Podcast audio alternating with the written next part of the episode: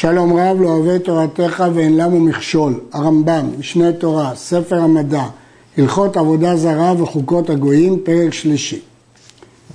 כל העובד עבודה זרה ברצונו, כלומר שהוא לא אנוס, בזדון, כלומר שהוא לא בשוגג, חייב כרת. ואם היו שם עדים והתראה, נסכל. ואם עבד בשגגה, מביא חטאת קבועה. חטאת קבועה, אם הוא לא ידע שזה אסור, חייב קורבן, חטאת קבועה, כלומר לא קורבן עולה ויורד, שזה תלוי אם הוא עני ועשיר, אלא חטאת קבועה. עבודות הרבה קבעו עובדי עבודה זרה לכל צלם וצלם, ולכל צורה וצורה, ועבודת זה אינה כעבודת זה, כגון פעור, שעבודתו שיפעור אדם עצמו לו, שיעשה את צרכיו לפניו, ומרקוליס, שעבודתו שיזרוק לו אבנים, או יסכל מלפניו אבנים. יש גרסה יסלק מלפניו אבנים. והרבה עבודות כגון אלו תקנו לשאר צלמים. לפיכך, הפוער עצמו למרקוליס, או שזרק אבן לפעור, פטור, עד שיעבוד אותו דרך עבודתו, שנאמר, איכה יעבדו הגויים האלה את אלוהיהם, ואעשה כן גם אני. ומפני זה העניין, צריכים בית דין לדע דרכי העבודות, שאין צוקלים עובד עבודה זו, עד שידעו שזוהי דרך עבודתה. והזרה של עבודות אלו וכיוצא בהם הוא שכתוב ולא תעובדם. כלומר, עליו שלא תעובדם מדבר על העבודה המיוחדת לעבודה זרה פלונית. אבל אם הוא יחליף וייקח עבודה זרה שמיועדת לפלונית, וכמו מרקול לזרוק אבן לבעל פאור, ודאי שהוא לא חייב. ולכן, למרות שאסור בדרך כלל ללמוד ענייני עבודה זרה שכתוב אל תפנו אל האלילים, אבל הדיינים כן חייבים ללמוד ולדעת כדי לחייב אותם. במה דברים אמורים?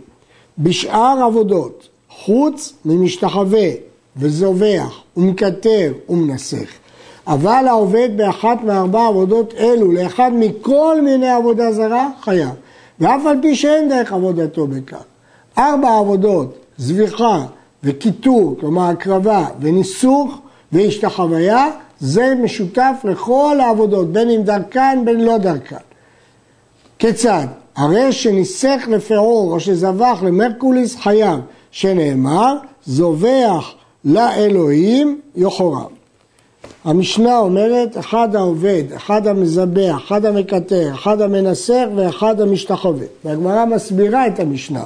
אחד העובד זה עבודה כדרכה, ושאר דברים זה בין כדרכה, בין שלא כדרכה. שואלת הגמרא, למה לא נחשיב גם זורק, כמו שהיו זורקים את הדם? אביי אומר, זורק היינו מנסר. כלומר, ניסור זה כולל זריקת הדם, כי כתוב בל אסיך נזקיהם מדם. והגמרא לומדת את זה מהפסוק זובח לאלוהים יוחרם, בלתי להשם לבדו, משמע שכל העבודות שמיוחדות לשם המיוחד, כמו אה, זביחה, אסורה גם לאלוהים. ואם תאמר שזה רק זביחה, זובח לאלוהים יוחרם, מניין לרבות השתחווה, כתוב וילך ויעבוד וישתחו להם. יש השוואה, והגמרא גם לומדת השוואה לגבי אה, שאר העבודות, ומכאן אנחנו לומדים שאפילו שהוא ניסח לבעל פאו, חייב כל עבודה, אף על פי שאינה מיוחדת לה. זביחה בכלל עבודות הייתה, ולמה יצאת זובח לאלוהים לכורם? לומר לך, מה זביחה מיוחדת שעובדים בה להשם, וחייב הזובח לאל אחר סקילה להבן, שהייתה דרך עבודתה בזביחה או אינה בזביחה, אף כל עבודה שמיוחדת לשם, שאלה ארבע עבודות שמנינו קודם, השתחוויה, זיבוח, קיטור וניסוף, אם עבד בה לאל אחר, בין שהייתה דרך עבודתה בכך, בין שאינה בכך, חייב עליה. לכך נאמר לא תשתחווה לאל אחר, לחייב על ההשתחוויה, אפילו אין דרך עבודה בכך. וכן הדין למקטר ומנסך, וזורק ומנסך אחד הוא. כבר אמרנו שהגמרא אומרת, בא להסיך נזקיהם מדם, שניסוך וזריקת דם זה דבר אחד. שפת לצואה, או שניסך לעביד של מימי רגליים, חייב. שחט לחגיו פטור, אלא אם כן הייתה עבודתה בכך, וכן אם שחט לה בהמה מחוסרת עבר פטור, אלא אם כן הייתה דרך עבודתה בכך. זאת אומרת, אמרנו שעל ארבע עבודות של פנים חייב בכל מקרה. הרמב"ם אומר שספת לה, הגיש לה צואה, הכיל אותה צואה, או ניסח לעביד של מימי רגליים, חייב כי זה דומה להקרבה, הקטרה ולניסוך. אבל אם הוא שחט חגיו, פטור. למה? כי אין הקרבה של חגיו, או אין הקרבה של בהמה מחוסרת עבר. אז לכן, רק אם במקרה הייתה עבודתה בכך, בחגיו או בהמה מחוסרת עבר, אז חייב. אבל אם לא, אז פטור. שואל הרעבד, אין הדעת לקבל את כל זה, כי שחיטת חגיו ושחיטת בהמה מחוסרת עבר הם משיחת צואה וניסוך רגליים? אומר הרעבד, איך ייתכן שצואה ובמי רגליים אתה משווה את זה להקרבה ולניסוך? ואילו ממש בהמה אלא שחסר עבר, אז זה פטור. ולכן הרב"ד מפרש את הכל אחרת, שזאת מחלוקת תנאים, ומי שפוטר משחיטת חגיו, הוא פוטר גם מצואה ועבית של מרגליים. ולא ייתכן לפסוק שבצואה ועבית יהיה חייב ובחגיו יהיה פטור. אבל הכסף משנה מסביר את דברי הרמב"ם, שכאשר מגישים צואה ומגישים, מנסחים ממי רגליים, זה ממש דומה להקרבה. מה שאין כן שחיטת חגיו או אה, בהמה מחוסרת עבר, שאין מציאות בכלל של הקרבה כזאת. עבודה זרה שעובדים אותה במקל, זה דרך עבודתה, שבר מקל בפניה, חייב ונאסרת. זרק מקל בפניה, חייב ואינה נאסרת. שאין זריקת המקל כאין זריקת הדם, שעל המקל כמות שהוא והדם מתפזר.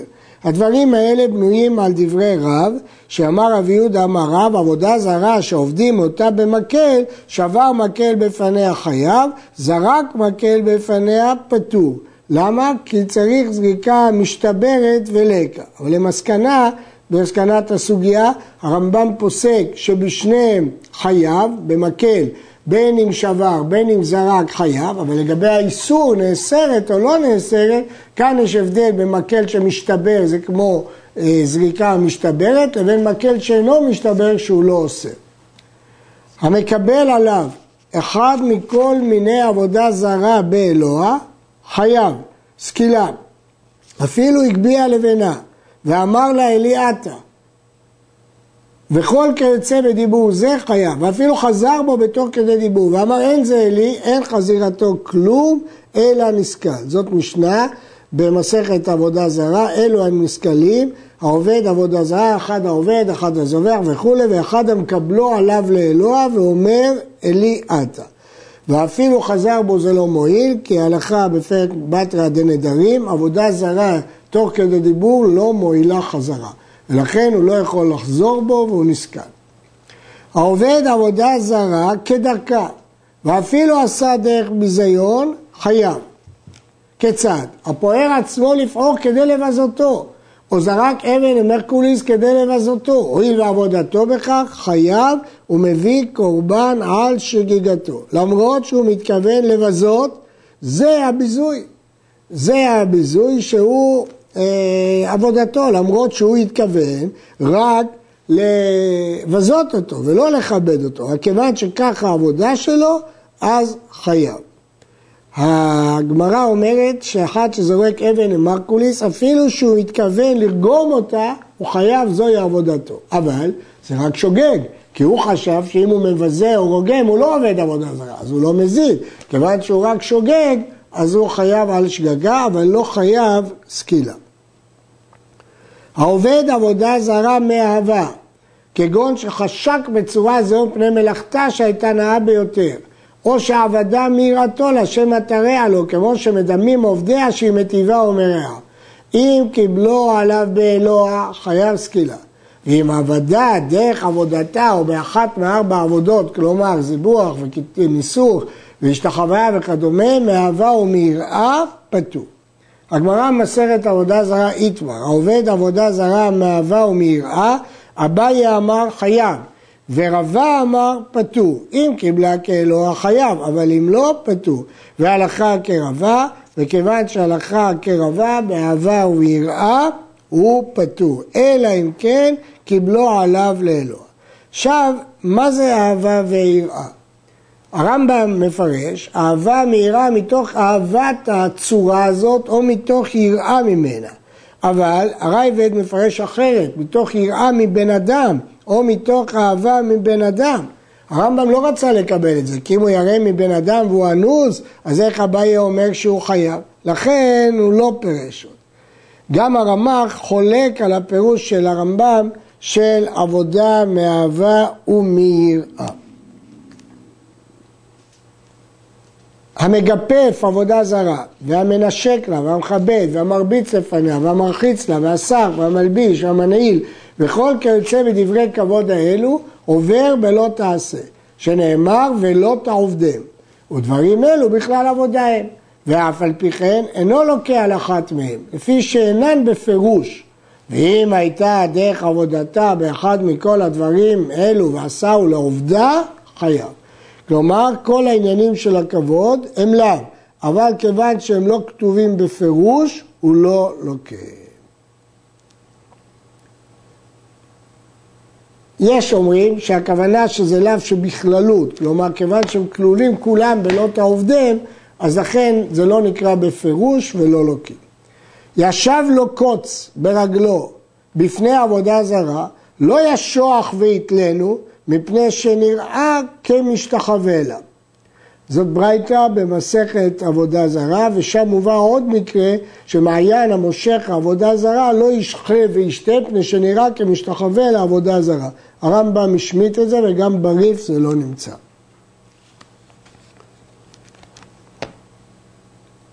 נתפזרו לו מאוד בפניה, לא יחוש, ישוח ויתלם, מפני שנראה כמשתחווה לה, אלא ישב ואחר כך ייטול.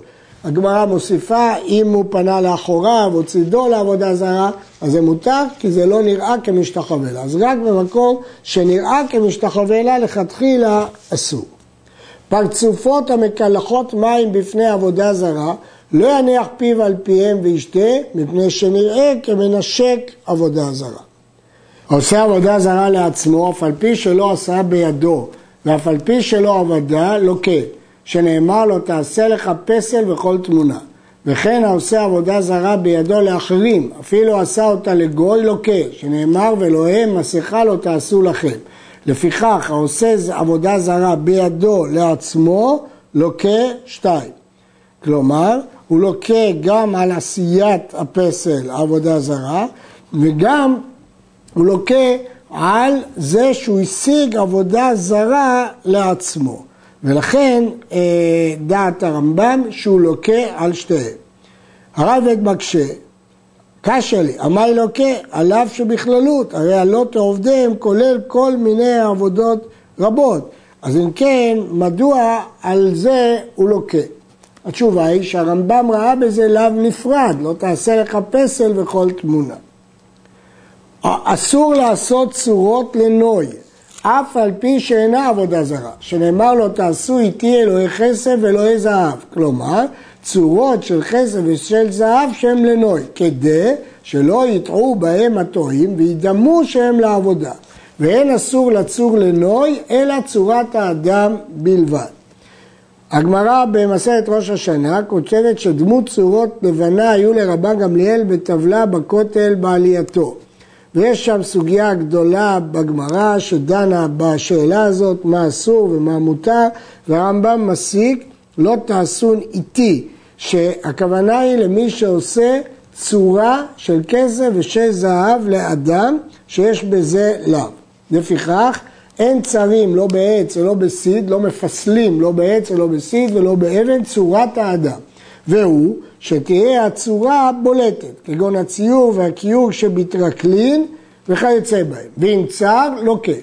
אבל אם הייתה צורה מושקעת או צורה של סמנים, כלומר של צבעים, כגון הצורות שעל גבי הלוחות והטבליות, או צורות שרוקמים בהריג, הרי אלו מותרות מפני שהם לא בולטים. כלומר, רק דבר בולט הוא זה שאסור. טבעת שיש עליה חותם שהוא צורת אדם, אם הייתה הצורה בולטת, אסור להניחה.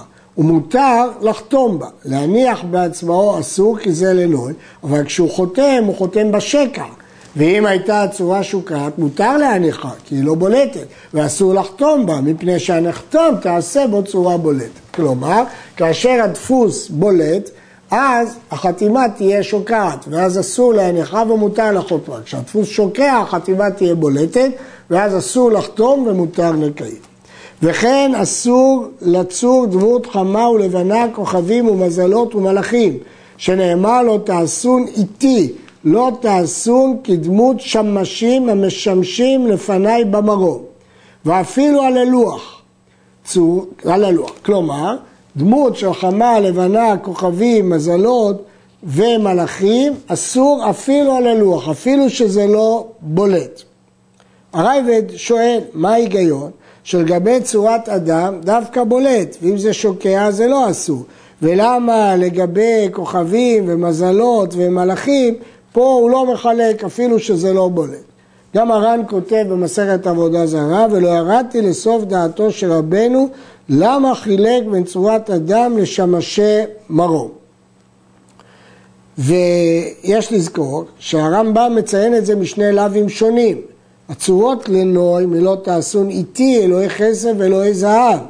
ואילו הדין של מלאכים זה לא תעשון איתי, משמשים במרור. אבל סוף סוף נלמד מאותו פסוק, לא תעשון איתי, מה ההבדל אם זה כמותי או כמות שמשי, למה זה דווקא בולט וזה, לא. אז לכן הוא מתלבט.